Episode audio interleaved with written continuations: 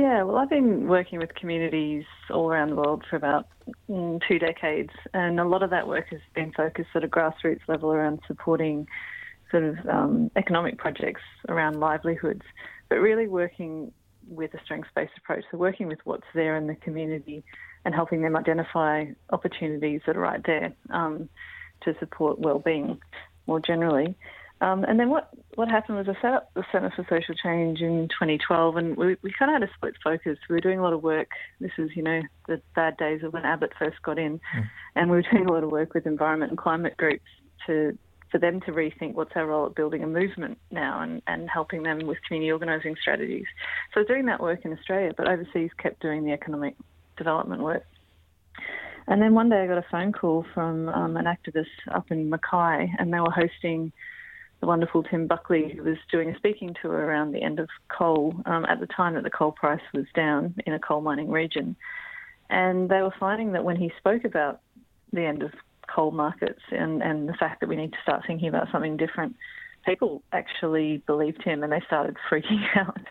So they called me and said, look, don't you work with communities to help them plan this stuff? And I went, well, I haven't done that in Australia around coal, but I can, you know, give them some steps if they want to start taking action. And they said, look, don't worry about it. They're going to hate you. It doesn't matter what you say. They'll think you're a granny. But when I went up, we found the opposite. There were so many people who were just relieved that somebody was talking about next steps and were really angry that the government hadn't done anything about it. And so the work just sort of exploded from there. And I got all these invitations to talk to rural communities all over Australia, not just coal-affected regions, but small towns that are really struggling, and people wanting opportunities in actually moving towards a clean economy, moving towards a, a greener economy, things that will give back to the land and look after the land, but actually look after people as well. So since then I've been doing work with communities at that level, but also with government and unions to help them think through what are the opportunities um, in strengthening the economy and actually doing what we know we need to do in terms of reducing carbon emissions, regenerating the land, Um, thinking about the impacts of automation and, and justice issues as well. So that's why we're re- basically rebranding the Centre for Social Change as the next economy, to have an organisation that is really standing in that question of, well, what do we do about the economy? How do we actually start taking action on that? What's the tension, I guess, between necessity of being oppositional versus being creative? How do you walk? How do you walk that balance of where people are in opposition to get them to a point where they can be more open and creative? Is that?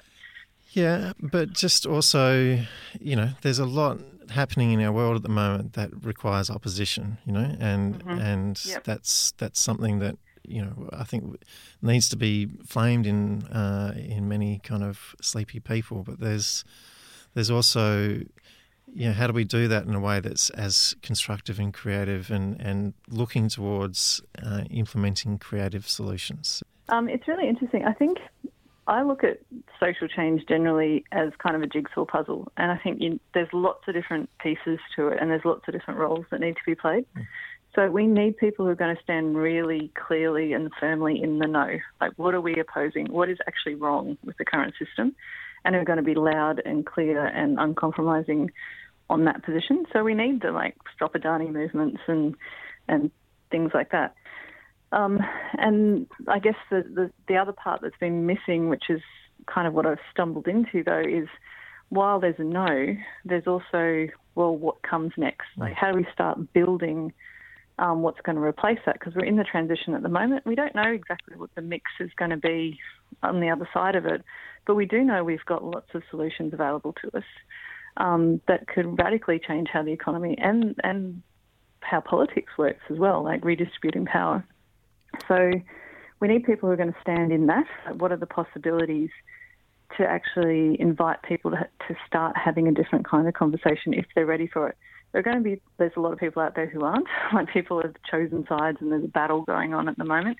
Yeah. And we see that whenever there's big social change, um, people are going to dig their heels in who don't want change, and then we need people to match that power um, to push.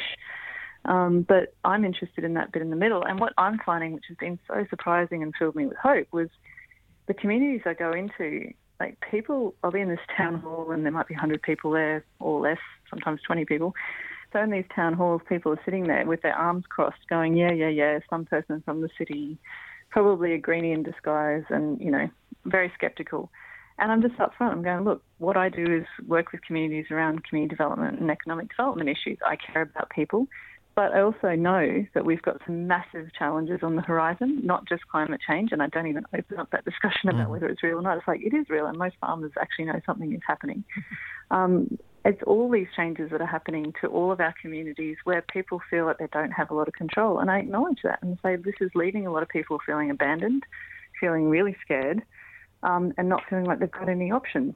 But you know what? There are communities that are just getting on with the job and they're, they're seeing it as an opportunity to create something better.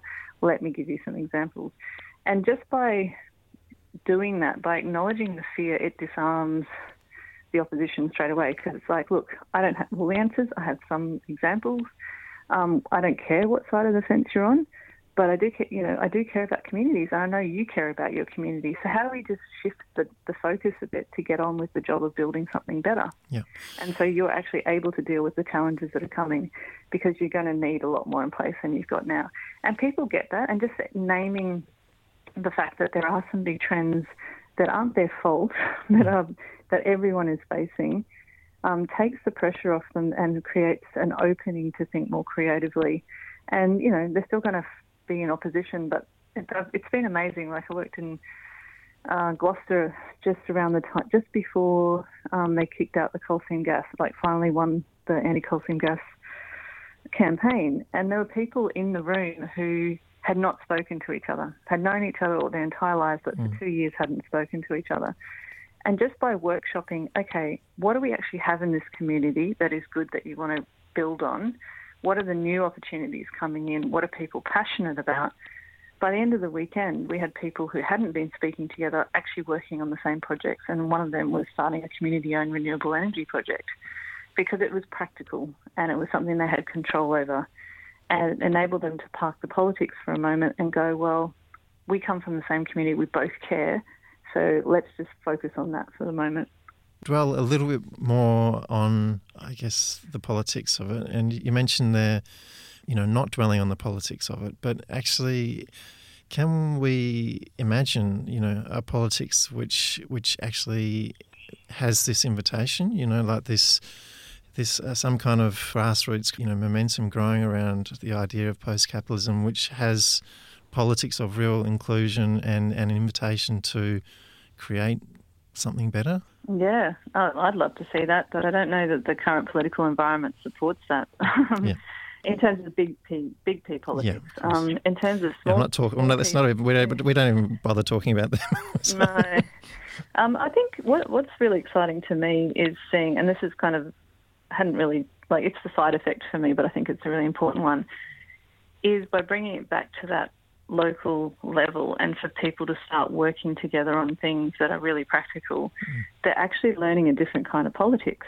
Like we've had we've had a state power, like the state government, like for decades now, like a system that has actually worked for most people. So in a way, Australia's got to a point where we've given away a lot of our power and said, you know, well, that government should do something about that, or now a company should do something about that. This is kind of getting people back to when they were having to work on a project that's around food or energy or whatever it is, or a social enterprise or, you know, whatever. It's like, oh, actually, we have to learn how to work together differently. We have to learn how to make decisions differently. We have to learn how to participate in our own, um, in decisions out of our own local area. Um, that's a different kind of politics, mm. and that's what I'm really interested in. And and coming into that space now, filling that gap is, I guess, the um, resurgence of cooperative models and, and other models like that, which, you know, are radically different to, say, a top-down company structure where some people have all the power control and just dictate to everybody else. And it's it's interesting how scary it is for people to step into that space and, and, and learn to be interdependent, mm. learn to take the lead, um, learn to convene discussions and meetings. It's that really micro-level skills, but I think that's where the new politics is being born. Mm. So talk about all this in the context of uh, economic diversity in the energy sector. post-capitalism in the here and now, and I'm I'm stealing from a piece of yours that you have uh, coming out soon, yeah? Yeah. Um, I guess to me, well, I get, going back to the idea of diversity is I, I, I want to be having more conversations with people around the fact that we do have options. We often think that it's kind of there's capitalism or bust when we have to like pull down or change the, the big capitalist system. But actually when you really look at the current system we've got, any sector, there's actually a lot of diversity in the types of structures that we've got in place. Like in Australia, if you take the energy sector, we do have big privately owned corporations that are the very typical capitalist model um, in terms of they're designed to make profit, to benefit shareholders and owners. Um, they see energy as a commodity to be traded. Um, you know, that's the classic kind of capitalist model. But also in our system, we have publicly owned um, utilities. So in Queensland, we have two state-owned energy companies that generate energy. And now there's um, over ninety groups around Australia who have set up or are in the process of setting up community-owned renewable energy projects, which are, tend to be cooperatively owned and locally owned and make sure those benefits actually flow to the local community. So they have a different conceptualisation of what their economic purpose is um, and and how that operates and how decisions get made around that. So, you know, a publicly owned company, in the ideal sense, sees energy as a as a public good, um, is generating profits to go back into subsidising other um, services and making electricity more affordable. It ideally doesn't actually always happen that way. Um, and community-owned renewable energy, again, is seen as an essential service. It's locally owned. The money is recirculated in that local economy. Decisions are made in that in that local context. So, you know, these are ide- ideal types and doesn't always work out that way. And also private companies in Australia aren't just free to do whatever they want. We've got a whole lot of regulations that mean that they, they have to meet standards, so they're not operating as purely private capitalist entities. But the first step for me is that we see that we've got options. We see that there's actually different models at work, um, which opens up different spaces to think about a post-capitalist future, because it's, you know, we have the options already here.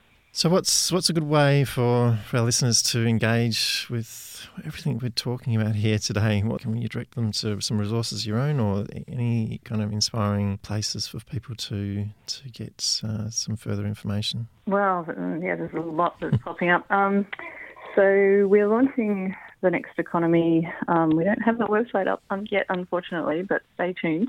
Um, if you want to hear more about the work that we're doing, the best way is to go to the Centre Centre for Social Change website, which is just centre for social change dot com dot a u, and subscribe on the subscribe button down the bottom, and you'll get any news about events or also when we're launching the next economy and when the website's up and up and live. Um, if people are interested, if they've got projects happening at a local level, we're starting it. We've got an incubator type project program uh, being launched in the second half of this year, where we want to support around ten community-based projects that are building a different kind of economy that's good for people and the planet. Um, so if people have got projects that they want support with, we're running a twelve-month program, so they can apply for that. So definitely subscribe to the Centre for Social Change website so you can find out about that. Um, and also we've got a brilliant new network in Australia called NENA, which is the New Economy Network of Australia. And you can sign up to the website and the Facebook page for that as well. Um, and that's a group of, I think, over three hundred organisations around Australia who are trying to build a new economy. Um, and there's lots of things happening there too. So that'd be a good starting point. Thank you so much for joining us. Oh, thanks for having me.